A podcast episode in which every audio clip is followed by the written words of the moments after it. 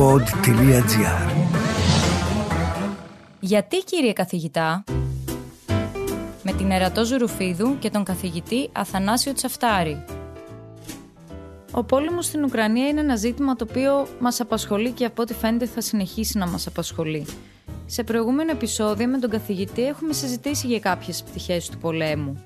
Για παράδειγμα πώς επηρεάζει τις τιμές της ενέργειας, τι επιπτώσεις έχει στο κόστος της γεωργίας και πώς προκαλεί επισητιστική κρίση σε αρκετές χώρες. Σε αυτό το επεισόδιο όμως θα μιλήσουμε και για τις άλλες πλευρές του πολέμου, όπως είναι η απώλεια ζωής. Επίσης ο καθηγητής θα μας μιλήσει για το προπατορικό αμάρτημα όπως το ονομάζει της Ευρώπης αναφορικά με το ΝΑΤΟ, αλλά και για τη συμπεριφορά της Ρωσίας, η οποία μοιάζει με φοβισμένο ζώο και αντιδράει με αυτόν τον τρόπο.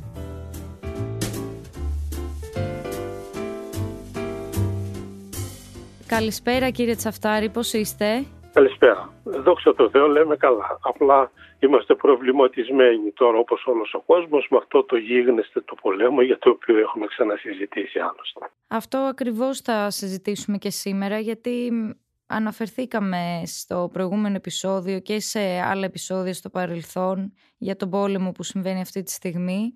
Αλλά όπως είπατε η ιστορία του πολέμου δεν αφορά μόνο την ενέργεια ή τον επισητισμό. Έχει πολλές και ποικίλες πτυχές και επιπτώσεις και παραμέτρους που θα έπρεπε να μας προβληματίζουν. Ε, και... Να, να μας τρομάζουν θα έλεγα. Να μας τρομάζουν, έχετε δίκιο. Όχι να μας ναι. προβληματίσει. Ναι. Δεν σας κάνει εντύπωση, για παράδειγμα τώρα, sorry που σας διακόπτω, δεν σας κάνει εντύπωση ότι μιλάμε για δύο μεγάλα έθνη που είναι χριστιανοί ορθόδοξοι, ομόθρησκοι. Βαθιά θρησκευόμενοι λαοί παρεπιπτόντος. Για μένα αυτός ο πόλεμος είναι ένας εμφύλιος πόλεμος της Ορθοδοξίας. Πού είναι αυτά τα κηρύγματα της Εκκλησίας, το αγαπάτε αλλήλους; Τους βλέπω στο Άγιον Όρος που έρχονται γιατί έχουν και ρώσικο μοναστήρι και ουκρανικό κλπ. Έχω δει τις γυναίκες όταν επισκέφτηκα τις εκκλησίες τους και έχω πάει και στην Ουκρανία επανειλημμένα και στη Ρωσία για επιστημονικούς λόγους τότε σε συνέδρια κλπ. Πόσο θρήσκοι ήταν με εκείνες τις λευκές μαντήλες να μπουν στην εκκλησιά κλπ. να κάνουν 40 μετάνιες. Δεν μπαίνουν εδώ οι Ρώσοι στο μοναστήρι αν δεν κάνουν 40 μετάνιες. Πού είναι αυτά τα κηρύγματα και τώρα σκοτώνουν τους ανθρώπους λες και είναι κοτόπουλα. Ούτε τα κοτόπουλα τα σκοτώνουμε έτσι. Θεωρείτε λοιπόν ότι λόγω της κοινής θρησκείας θα μπορούσε η Εκκλησία κάθε έπρεπε, όχι να... μπορούσε, έπρεπε. Να, να βγει μπροστά και να Το, το Πατριαρχείο, ανεξάρτητα εάν τα Πατριαρχία τα γίνονται αυτοκέφαλα, έγινε αυτοκέφαλο το Ρώσι και η Εκκλησία έγινε αυτοκέφαλο η Ουκρανική κλπ. Παρ' όλα αυτά αυτό είναι διοικητικό μέτρο. Από κάτω ο κόσμος, ο κόσμος που υποτίθεται ότι είναι θρήσκιος και, και ακούει τα κηρύγματα του αγαπάτε αλλήλους και, και λοιπά και λοιπά, να, να σώσουμε ένα τον άλλον, να τον βοηθήσουμε. Πού είναι αυτό τώρα; Πού είναι δηλαδή, βλέπω, σας είπα, σοκάρομαι να βλέπω την πουλντόζα να, να πάνε κόσμος αδιάβαστο, να τους μπρόχνει δηλαδή σε ένα λάκκο και να τους σκεπάζει με χώμα. Ναι, είναι πραγματικά τρομακτικές εικόνες. Σοκαριστικό να, να βομβαρδίζουν το εργοστάσιο και δίπλα να βομβαρδίζει και την πολυκατοικία που έχει ένα σωρό κόσμο που δεν μπορούσε να φύγει. Παραδίπλα βομβαρδίζουν τις εκκλησίες τους. Το διανοείστε. Ε, νομίζω σε καιρό πολέμου Είναι ένα μεγάλο σοκ για μένα. Όλα αυτά κάπως βγαίνουν ε, από το παράθυρο, δυστυχώς. Έτσι είναι. Δεν πρέπει δηλαδή και ο κόσμος θα πρέπει να το καταλάβει ότι δεν είναι μόνο θέμα ενέργειας όπως νομίζει ο πόλεμος, δεν είναι μόνο θέμα επισητισμού όπως πολύ σωστά ανησυχεί γιατί έχουμε πει ότι μιλάμε για δύο γιγάντιους σιτοβολώνες που ταΐζαν και ταΐζουν ψωμί τον κόσμο με μαλακό στάρι. Και φυσικά δευτερευόντως και οι ελαιοκράμβητους, οι ολίανθος που το λάδι που παράγουν, το ηλιέλαιο και θα μπορούσα να αναφέρω κι άλλα. Και θα δούμε κόσμο να υποφέρει δηλαδή ειδικά οι χώρες που ήταν εξηρτημένες από αυτές τις δύο χώρες ό,τι αφορά την παραγωγή σταριού όπως σας έχω πει η Ανατολική Μεσόγειος, οι χώρες δηλαδή της Ανατολικής Μεσογείου εδώ, Συρία, Ιράκ, Ιράν κλπ. Και οι χώρες της Βορείου Αφρικής. Ας ελπίσουμε ότι άλλες ητοπαραγωγικές χώρες θα μπορέσουν να, να καλύψουν τη διαφορά. Αμερική, Καναδάς κλπ. να πάω πίσω στο κομμάτι της Εκκλησίας που είπατε και να σας ρωτήσω γιατί πιστεύετε ότι μια θρησκευτική παρέμβαση θα ήταν πιο ισχυρή από μια κρατική παρέμβαση; Θα έπρεπε να πιέσουν τις ηγετικές τους μονάδες. Υποτίθεται και οι ηγέτες τους, ο ίδιος ο Πούτιν είναι υποτίθεται βαθιά θρησκευόμενο Υποτίθεται. Αυτό λέω. Επομένως, αφού είναι ένα τόσο βαθιά θρησκευόμενο άτομο και είναι πολύ κοντά στο πατριαρχείο της Ρωσίας κλπ., γιατί δεν του λένε τι είναι αυτό το πράγμα που γίνεται; Θα μπορούσαν ίσως να τον πιέσουν πολιτικά με ψήφους, γιατί εντάξει, κακά τα ψέματα. Και αυτό. Και αυτό. Πιστεύω όμως ότι ε, και αυτό είναι άλλο, άλλη μια μαχαιριά στην πλάτη υποτίθεται της, της θρησκείας και της εκκλησίας του θεσμού της διότι υπάρχει και ε, εσωτερική κόντρα μεταξύ των δύο εκκλησιών. Δηλαδή και η εκκλησία της Ουκρανίας θέλει αυτοκέφαλο να είναι ξέχωρη και η εκκλησία της Ρωσίας θέλει αυτοκέφαλο να είναι ξέχωρη άρα υπάρχει μια διαμάχη μεταξύ των δύο τώρα ποιος θα επικρατήσει, ποιος θα πάρει τι κλπ. Επίσης ε, μιλώντας την άλλη φορά για το περιβάλλον κλπ. Είπαμε ορισμένα πράγματα εις ό,τι αφορά το τι ακριβώς γίνεται στο περιβάλλον αυτή τη στιγμή και μου κάνει εντύπωση παρεμπιπτόντως και να μου επιτρέψετε να το πω γιατί δεν φωνάζουν οι οικολογικές οργανώσεις. Κάναμε ολόκληρο αγώνα όχι να βάλουμε τους καταλήτες στο αυτοκίνητο, όχι στην εξάτμιση κλπ. κλπ. Να μην μολύνει η εξάτμιση του αυτοκινήτου με το περιβάλλον. Και τώρα βλέπεις πέφτουν οι βόμβες σύννεφο καίγονται κτίρια, εργοστάσια, καύσιμα, πετρέλαια, αποθήκες, διηληστήρια, πλαστικά, μπογιές κλπ. Δες πόσα καμένα πράγματα μας δείχνει καθημερινά η τηλεόραση. Πού πηγαίνει όλο αυτό το προϊόν αυτής της ατελούς καύσης, γεμάτο δηλαδή τοξικά καυσαέρια πάνω στον ουρανό. Πού θα πάνε αυτά, θα σκορπίσουν με τον αέρα και θα σκορπίσουν παντού. Πού είναι οι οικολογικές οργανώσεις να φωνάξουν; Υπάρχει μια γενική έλλειψη αντίδρασης από ό,τι καταλαβαίνω. Έτσι ακριβώς. Και πρέπει να το ξαναδεί η κοινωνία μας αυτή την οργάνωση που πίστευε ότι τέλειωσαν οι πόλεμοι τώρα, εντάξει ήρεμα.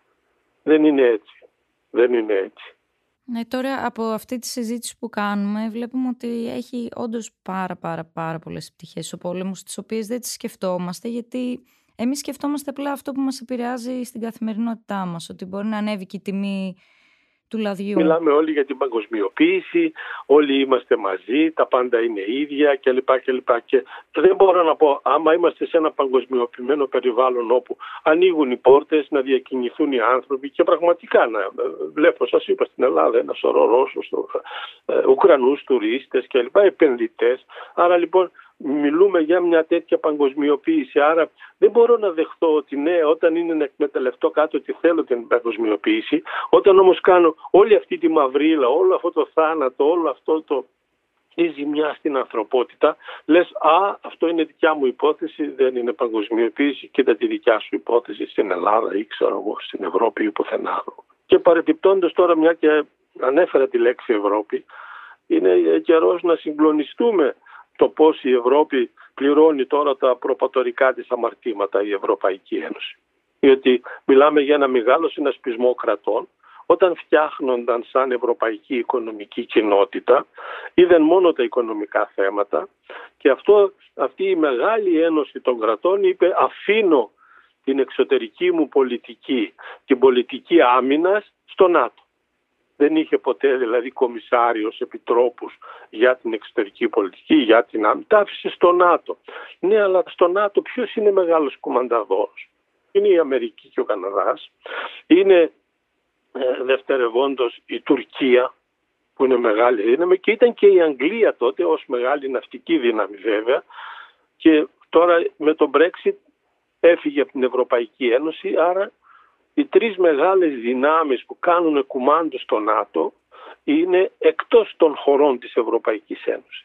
Κύριε καθηγητά, αυτό που λέτε τώρα είναι κάτι το οποίο συζητιέται, είναι κάτι που προβλέπετε να αλλάξει στο μέλλον; Θέλω να πιστεύω ότι θα το κάνουν, γιατί δεν είναι, είναι προπατορικό αμάρτημα της Ευρώπης, το έχω γράψει αυτό με αυτό τον τίτλο.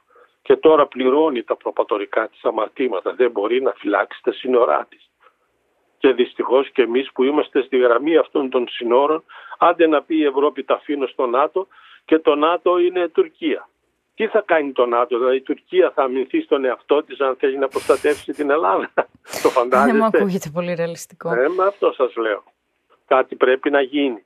Ναι, είναι απορία άξιο. Μου έκανε τρομερή εντύπωση όταν ρωτήθηκε η Ευρωπαϊκή Ένωση τι κάνει για αυτό το μεγάλο πρόβλημα του πολέμου που γίνεται στην αυλή της. Η γειτονιά της είναι η Ουκρανία. Σύνορα με την Πολωνία, τη Ρουμανία κλπ. είναι αυτές οι χώρες. Είτε είναι ε, Ουκρανία, είτε είναι Ρωσία κλπ. Και είπε ότι εμείς, λέει η Ευρωπαϊκή Ένωση, η Κομισιόν, απευθυνθήκαμε στο ΝΑΤΟ και αφήσαμε το ΝΑΤΟ να λάβει υπόψη και να λύσει αυτά τα προβλήματα. Και επαναλαμβάνω, το ΝΑΤΟ είναι η Αμερική, ο Καναδάς, η Τουρκία και η Αγγλία, δηλαδή καμιά χώρα της Ευρωπαϊκής Ένωσης. Πολλές πληροφορίες, ε, κύριε Τσαφτάρη. Εγώ τώρα και προβληματισμοί, θα έλεγα. Προβληματισμοί. Πολλές πληροφορίες για να μας προβληματίσουν. Ε, θέλω να σας κάνω, φτάνοντας προς το τέλος, μία ερώτηση. Όταν συζητήσαμε εκτός αέρα για το επεισόδιό μας, ε, αναφερθήκατε στη Ρωσία ως φοβισμένη αρκούδα. Μπορείτε λίγο να, να μου το εξηγήσετε αυτό; Ναι, αυτή είναι για μένα η εξήγηση της συμπεριφοράς της. Η Ρωσία, όπως έχω γράψει, γύρω-γύρω είναι πολύ καλά προστατευμένη. Από βορρά είναι πάγι, είναι ο Βόρειος Πόλος. Όλα είναι παγωμένα, βόρειος παγωμένος ωκεανός. Δεν υπάρχει περίπτωση, ξέρω εγώ, να έρθει ένα καράβι, να αρχίζει ολόκληρος ο στόλος να σπάζει τους πάγους για να επιτεθεί από τη Ρωσία από βορρά. Αποκλείεται. Από το νότο αρχίζοντας από εδώ, από τα Ουράλια όρη μέχρι πέρα, εκεί Θιβέτ, Μιβέτ κλπ. Είναι όλο βουνά. Δεν μπορεί να τα περάσει κανείς από εκεί εύκολα για να πει κάνω μια επίθεση από το χαμηλό υπογάστριο, της, ας πούμε από το νότο της Ρωσίας. Από τα ανατολικά να μπορεί πράγματι να μπει κάποιος, αλλά όποιος μπει από εκεί μέχρι να περάσει τη Σιβηρία με τα αυτοκίνητα ή τα τάγκς του θα περάσει ένας μήνας. Σας θυμίζω ότι το πιο καλός τρόπος να το πούμε στον κόσμο αυτό ότι η ώρα, η διαφορά ώρας ανάμεσα στη Μόσχα και στο ανατολικό κομμάτι, στο Νοβοσιμπίρξ για παράδειγμα που είναι το άκρο της Σιβηρίας, έχω πάει επανειλημμένα γιατί ήταν δύο μεγάλα κέντρα βελτίωσης σιτηρών στα μέρη αυτά, έχουν 8 ώρες διαφορά ώρας. Το φαντάζεστε πόσο μακριά είναι. Μισός πλανήτης.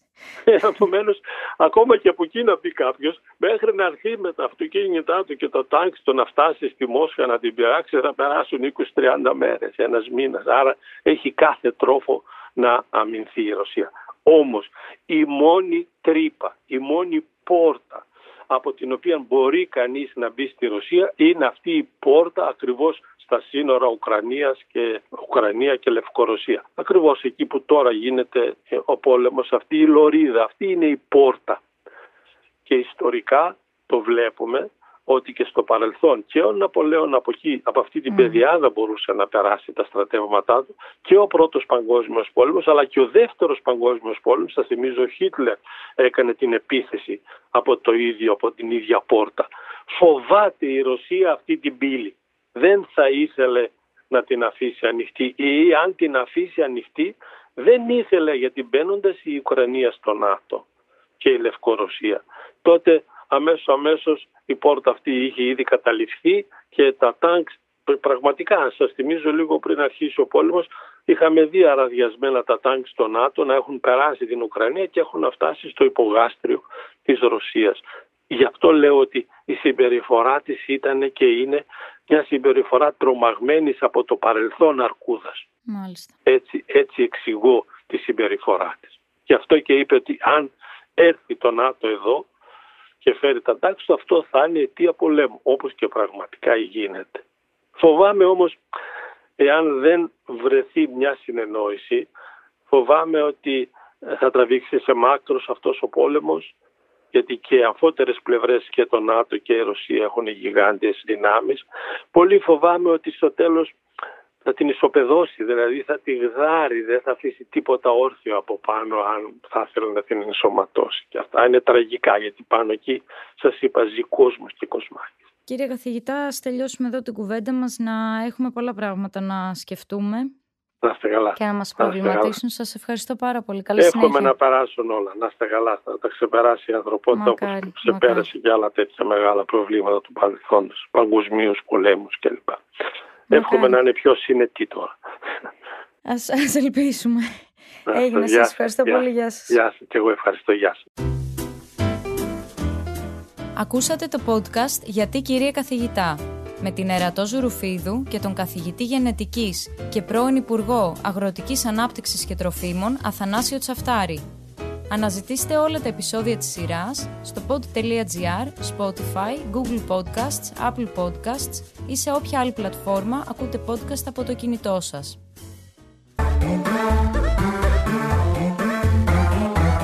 Pod.gr. Το καλό να ακούγεται.